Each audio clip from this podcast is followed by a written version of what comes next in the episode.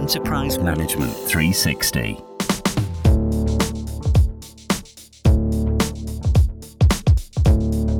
Hello, my name is Bob Tarzey, a freelance IT industry analyst, and I will be moderating this EM360 podcast. This is the second of two podcasts looking at application security. In the first, we looked at the problem of application security and some of the methods available to address it. We looked at how the skills of developers and the software development lifecycle can both be improved to produce better, safer software. In this second podcast, we will look at some of the supporting technology.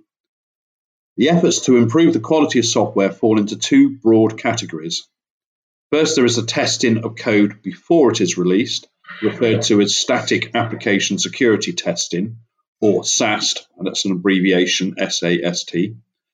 And then, second, there is the testing of deployed software, referred to as dynamic application security testing, or DAST, DAST. With the growth in the use of agile development methods and the speed with which these enable new releases to go into production, dynamic application security testing has become as important as pre release static testing. I'm pleased to be joined by two experts from Rapid7 today Ben Glass, who's the manager of product consulting, and Jay Paz, who's the director of penetration testing, and they will guide us through the technologies and how they can be used to build better, safer software during application development. Hi, Ben and Jay. How can security testing keep pace with the rate of software builds and releases that come with the use of agile development techniques? I think with this process, it's critical to embed these testing techniques within the software development lifecycle because through the agile development process and the workflow itself, that'll just become increasingly more important so that developers are able to unit test and test their code before it ever reaches production. So, although you may have some organizations that prefer to test against production or different types of environments, I think within an agile process, it'll be even more important to embed security testing and application testing within each build process that happens before code gets pushed. Does that mean that you build a piece of software, you compile it, and, and, and the testing tools are automatically fired off? Is that what you mean by integrating it? Right. So, for example, maybe I'm a developer, I want to write some code for an application. So I'm done with it. I want to commit it to, you know, some open source source control tool repository and then a build process happens where it runs a couple of tests against my application and the code changes that I made and then within that process, you might have, you know, a couple to 10 or 15 different workflows, one of those being an application security test. And then depending on the results of that test, you can go back and make changes before that code gets pushed to production. Referring back to what I mentioned in the info, are you talking at the moment about this static application security testing where you're testing the code before it is released? Is that right? I'm actually talking about both. So the SAST piece could be one of it, and then DAST could also be included in that process because the application may exist in a development environment. So I might want to test the source code, but then maybe I also want to test the code in dev during that build process before it reaches production. Of course, that's really part of what Agile is all about because it, it could go from that developer making changes to being in production, you know, within a very short space of time. So the, both the static and dynamic testing aspects would, would have to be in, in that short software development lifecycle. Yeah, absolutely. So let's go on to the actual technologies. What sort of technologies and tools should development teams be aware of that are available to them today as they move forward with these agile? Interestingly enough, I feel like the industry already has those tools. We just haven't been using them for security testing. We've had quality engineering teams that are writing unit tests that are using technologies like headless browsers uh, in order to test the functionality, the business logic of these applications. And I think that we can leverage those tools that are already in place in most development shops to write unit tests that are specific for security vulnerabilities. And by following something like the OWASP Top 10, those kinds of tests can most definitely be automated, written by your quality assurance engineer with kind of knowledge of the security space. I also think that we're getting a lot better at utilizing larger, heavier tools, if you will, like an application scanner, without using the user interface and having your Jenkins build or any CI CD really call out to that scanner via API to say, here's the URL, here's the scope that we need to test now. Go ahead and run a dynamic scan and report back. And then that pipeline, that process can decide whether or not the application or that feature or subset of features is ready for production based on the results of those. You started off saying that there's a lot of tools that organizations already have they could be making better use of. But then you talked about these heavier application scanning techniques. Are organizations also likely to have that technology already, or is that something new that many organizations might need to, to acquire? I think the technology has been around for a while. I think that uh, organizations have been slow to adopt, but are really picking up the pace. I know that there are development shops that do have those very specific security tools in place that allow uh, scanning of their web applications, but it's a mixed bag. And that's why I think it's important for that development team to really look at what they have in shop uh, and leverage it, right? If, if there's a, a good quality assurance program, then let's use that. But if we actually do have tools, then let's utilize them uh, and let's put them in place. With this static testing, and you mentioned the OWASP, the Open Web Application Security Project top 10 vulnerabilities just then. So, with, with this uh, static testing, it can go through code and it can say, oh, I see you made a, a typical error that would lead to cross site scripting here, or a typical error that would lead to SQL injection. That's how static testing works, as I understand it. Correct me if I'm wrong. But dynamic testing is the application is in its live environment and you run through like a user to make sure that it runs as expected and try to test it against known ways of trying to find vulnerabilities and, and, exploit them. That's exactly right.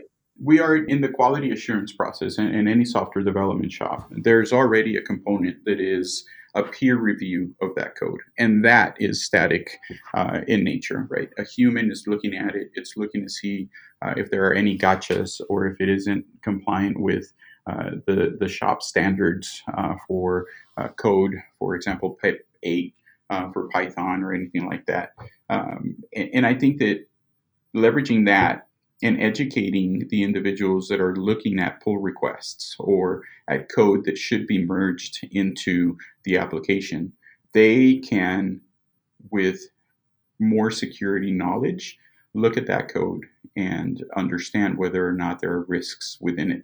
And so, like I said, there's already mechanisms in place that development teams can leverage to ensure that their code is low risk for the organization. And just briefly, in your experience, are organizations more likely to be doing static testing than they are dynamic testing or the other way around? Is, is there a, a preponderance to one type of testing at the moment?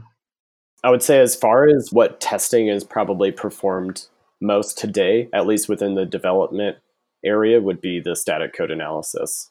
I think because developers already have access to that code, and they are already embedding those into their build processes, that's that's probably the most native solution that they'll end up using because it's analyzing the source code. So when organizations going to do anything, perhaps they could go away and, and, and look at this dynamic testing uh, as a way to further improve their software development lifecycle. Yeah, I think Ben is right. I think that the static piece is, is most more prevalent. I think that the dynamic component, the tools have been uh, reserved, if you will, for the security professional. Uh, and if an organization doesn't have that role within, then they're not going to bring in those tools and they're, they're not going to expand it. Okay, thanks. But I heard this other term, interactive application security testing, IAST. Um, what does this add along time, uh, alongside static and dynamic application security testing? So IAST or IST combines both static and dynamic testing and then it's embedded within the application itself, maybe as an agent. So, in terms of what it adds alongside currently SAST or DAST alone, it really combines the two. It's actually like an extra component of the app itself. So, I think I think when we're looking at it, we're also looking at kind of the pros and cons between implementing a SAST solution, a DAST solution separately, and then okay, now what happens when I implement an IAST solution? How does that benefit the overall process for remediation of vulnerabilities? Does that impact the performance of the app? Um, so I think it just kind of changes the conversation And then getting buy in from stakeholders is really going to determine which technology will be the best fit for a development application team.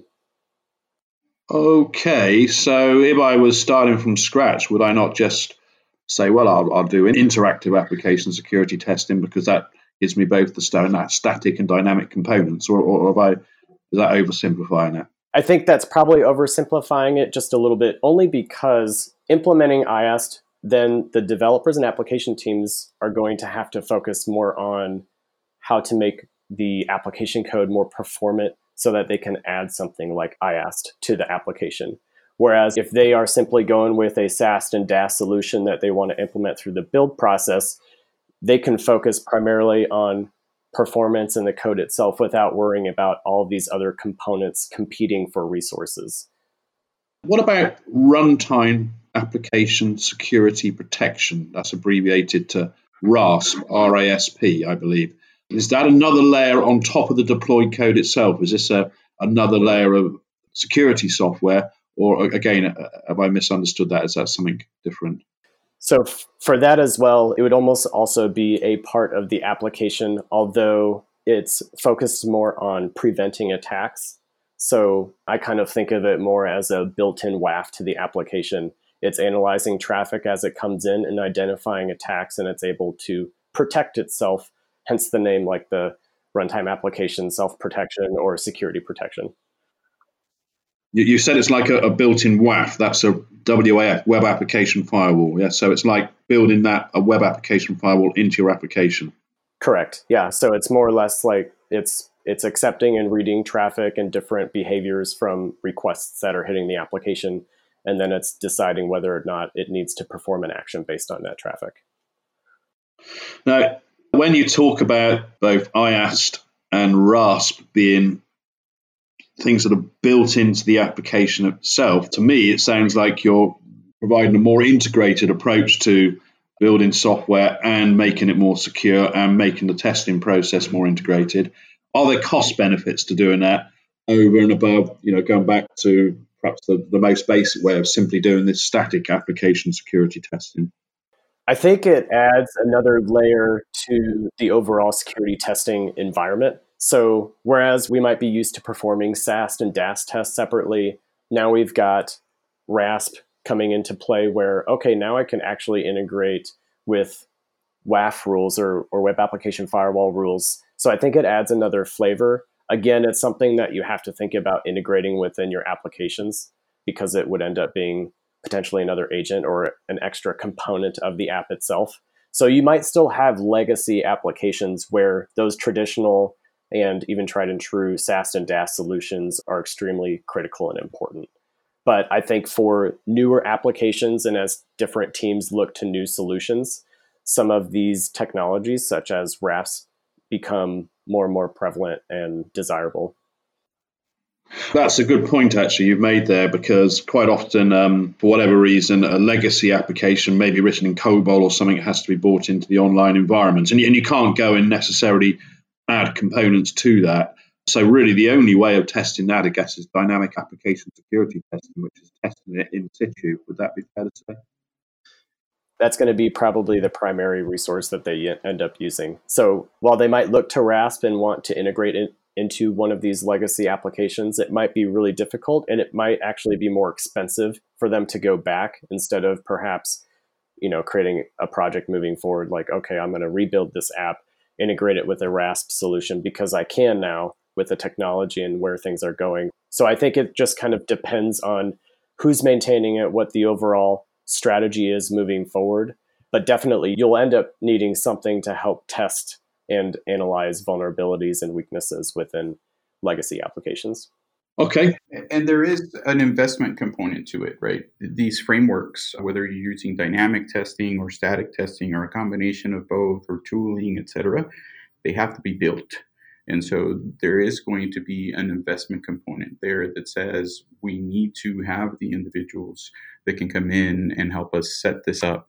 Whether you're bringing in a third party or you know you have folks inside of your organization that can handle it, you're still going to have to divert their time, their effort to build these infrastructures in order to really have your code be statically, dynamically, and runtime tested so that you have a full view of the risk to your organization.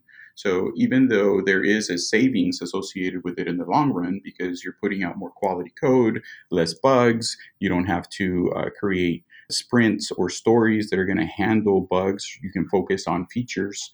Uh, there is savings because of that initially, there's definitely an investment component. Okay, but there is one issue to overcome because I and I think you just touched on this um, because you now, uh, particularly, you know, if you're building brand new code, you've built in your interactive security testing, you've built in your runtime application security protection, and that allows you to get a almost real time view of the security risks that are out there. That's all well and good, but how do you handle all the feedback that's coming in? You know, it could be coming in, I guess, at a huge rate you, you presumably need tools that are capable of handling a lot of data coming in and, and, and zoning in on what's really an important high risk that's out there. That's a really good point. And I think that you handle that the way that you do with really development lifecycle, which is uh, have a development environment, uh, a quality assurance environment, a staging environment, and then finally a production environment. And as you're moving through those environments, you should see the noise die down. In development, you're going to see a lot of it because it's incomplete code. The application is not ready. You're still developing it. It might be okay to have bugs.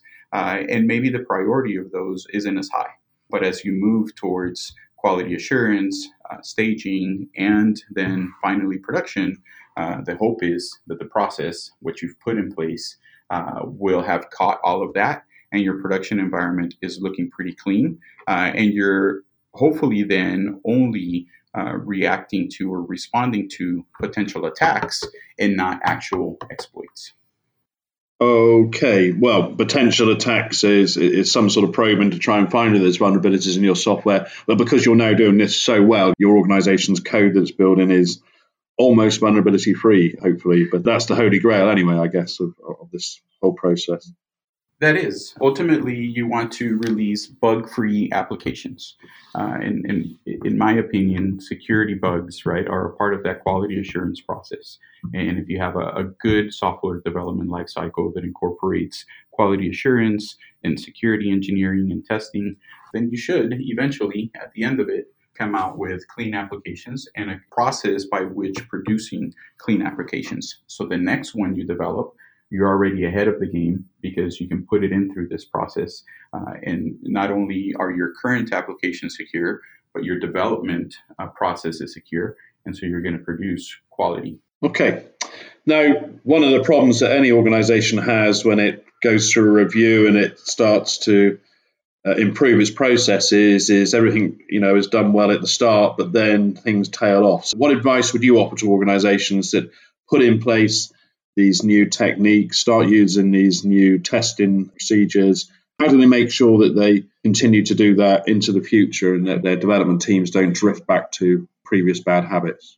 I think what's really important here would be constant improvement, constant review, and then embedding automation anywhere that you can within these processes so that we're always adding, we're always improving, and we're always trying to work towards becoming more and more secure. So when I start the program, maybe I'm not looking for literally everything and I don't have as much coverage as I wish to have, although I still have a tremendous number of results to review and go through, which is where, you know, relationships with the security team and the dev team and these DevOps, SecOps, and NetOps roles become extremely crucial. But leveraging these tools and finding ways to improve how they're used within your environment, maybe creating different types of custom checks depending on unique business logic that you have internally. Something like that might not be created and developed up front, although because you're constantly reviewing and improving your processes, that's something that you can add as you move along your program. I've just got one final question, Jay and Ben. You both work for Rapid7 that is an application security specialist. So I can anticipate the answer to this question, but I think it's an important one. Do you believe that better application security is a true competitive differentiator for organizations that develop lots of code or indeed develop just a little bit of code? Can that make one software vendor outclass another software vendor because they do this better? Without question. If I'm a buyer, uh, and I have been at many points in my career, uh, and I am talking to uh, a vendor and I'm looking for SaaS uh, or I'm looking for infrastructure as a service or really anything that I'm going to uh, incorporate into my IT kind of realm, then I want to make sure that they're thinking about security as much as I'm thinking about security. And so, if I don't have an assurance from them that they have uh, security integrated into their development process, then I'm not going to be as uh, willing uh, to do business with that organization.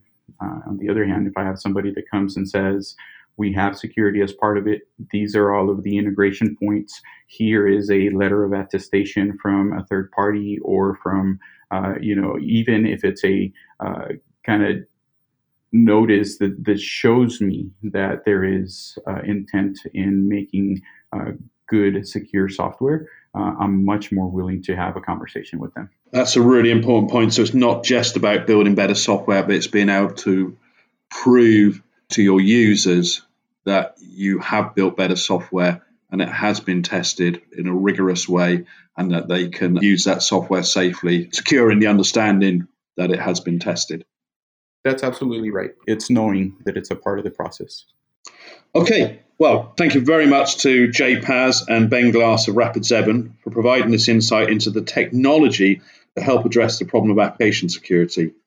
We have learned from the two podcasts with Rapid7 that addressing application security requires a combination of better informed developers, more rigorous software development procedures, and supporting technology people, process, and technology.